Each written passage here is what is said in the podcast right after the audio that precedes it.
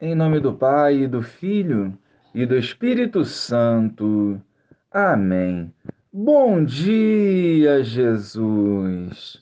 Iluminados pelo Evangelho, queremos corresponder positivamente ao seu chamado, dando um testemunho coerente da verdade.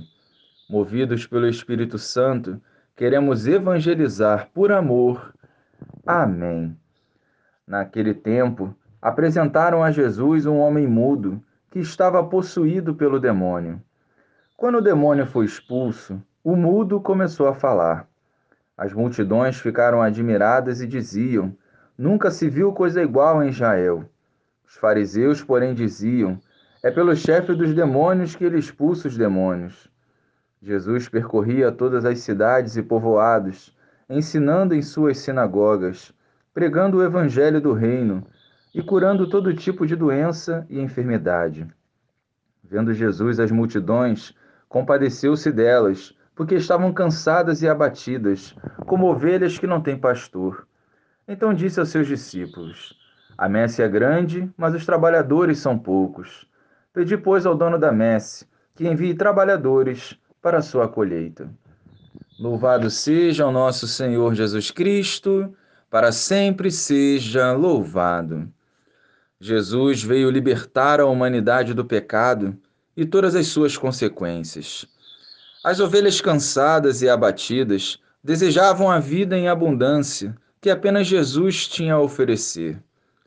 Jesus percorria cidades e povoados para que a sua presença e a mensagem da salvação alcançasse o maior número possível de pessoas.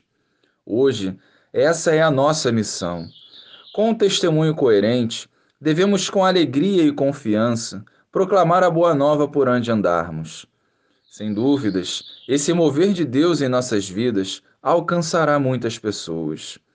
Portanto, sejamos sal e luz, sejamos instrumentos do Senhor para que a boa nova vivida e proclamada desperte conversões que gerem vocações santas. Atentos ao agir de Jesus, busquemos em nosso meio refletir a sua imagem e semelhança. De uma forma especial, rezemos hoje pelas novas vocações sacerdotais e pelos leigos e leigas missionários, para que, em comunhão com o Senhor, alcancem as ovelhas perdidas e a tragam novamente para o caminho da salvação.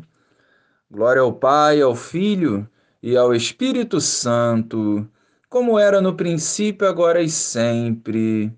Amém.